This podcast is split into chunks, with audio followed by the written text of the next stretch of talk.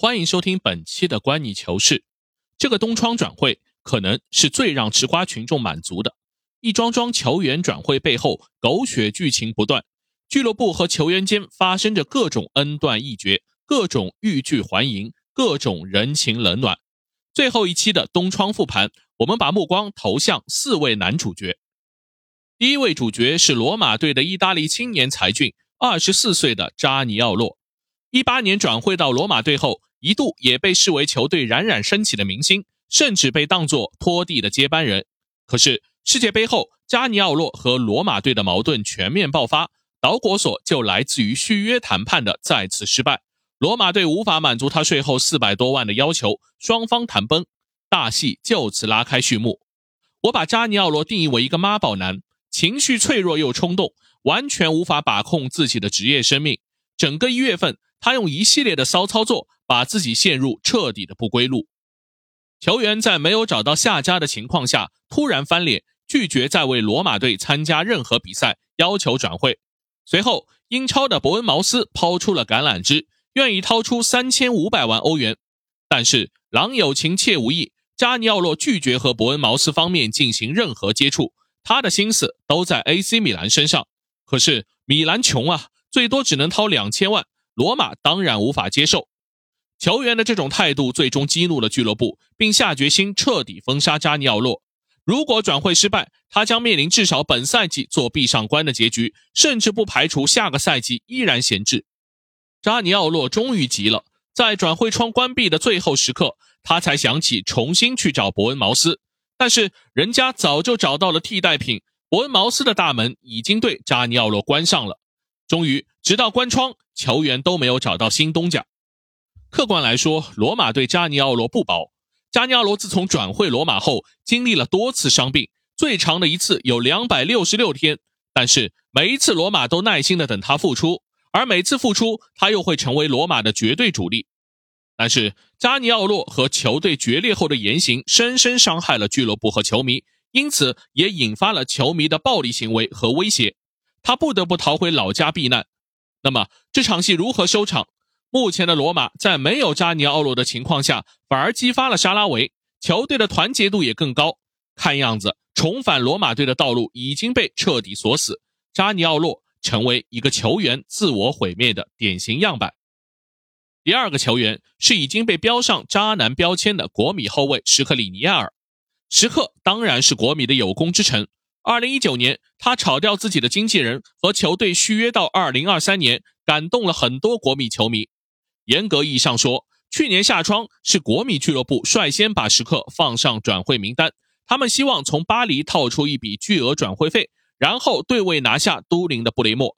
但是俱乐部犹犹豫豫中，布雷默被尤文图斯抢先截胡，这就彻底打乱了国米的节奏。时刻是不能放走了，而国米也失去了最后套现时刻的最好机会。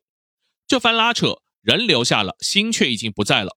时刻知道自己并非不可或缺，那么为个人争取到利益最大化就是最好的选择。什么是利益最大化？熬到赛季结束，合同期满，免费走人。可怜国米还在打着续约的算盘。就在一月，经纪人突然宣布，时刻和俱乐部的谈判结束，球员不会和俱乐部续约。而发布的时间正好是在国米和恩波利的意甲联赛进行中。而那场比赛，身为队长的时刻居然拿到红牌下场，还有比这更凑巧的剧情吗？这个之前还口口声声忠诚于国米、释放续约不是问题的斯洛伐克中卫，终于撕碎了球迷的心。国米最后的打算是希望东窗还能把他卖点价钱回本，可是巴黎也贼精，压住一千万的价格不肯松口，冬季的交易也黄了。这下俱乐部只能眼睁睁地看着夏天球员拿着高薪自由转会巴黎，自己则是竹篮打水一场空。本来就捉襟见肘的经营盘子继续恶化。不知道最后的半个赛季，面对出现在球场上的时刻，球迷还会给出什么样的反应？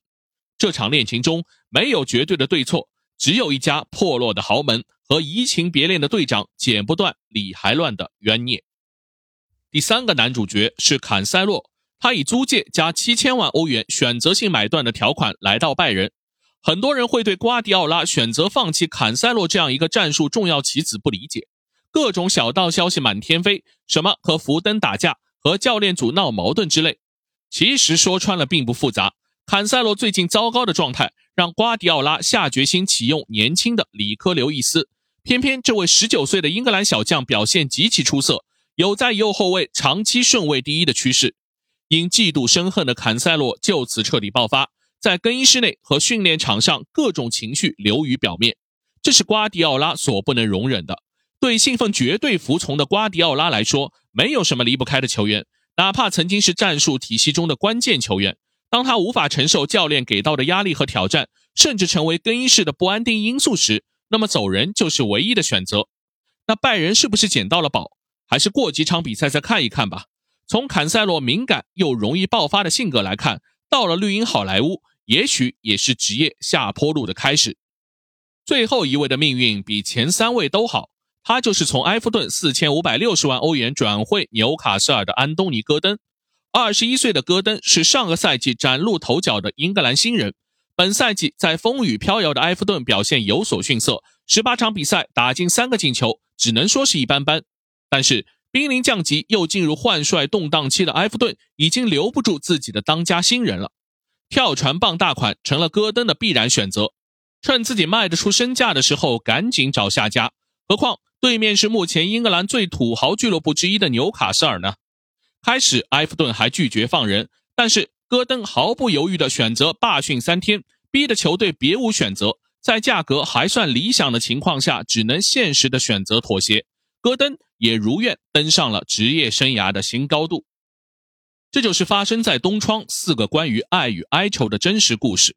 问世间情为何物，直叫人生死相随。可惜，足球世界早已不是童话般爱情比比皆是的时代。俱乐部和核心球员装点着自己痴男怨女的人设，却最终只能沦为渣男绿茶婊，让球迷吃瓜之余不得不感慨：金钱面前，忠贞就是一个屁。好，以上就是本期的观你球事，欢迎大家订阅、评论、转发，我们下次见。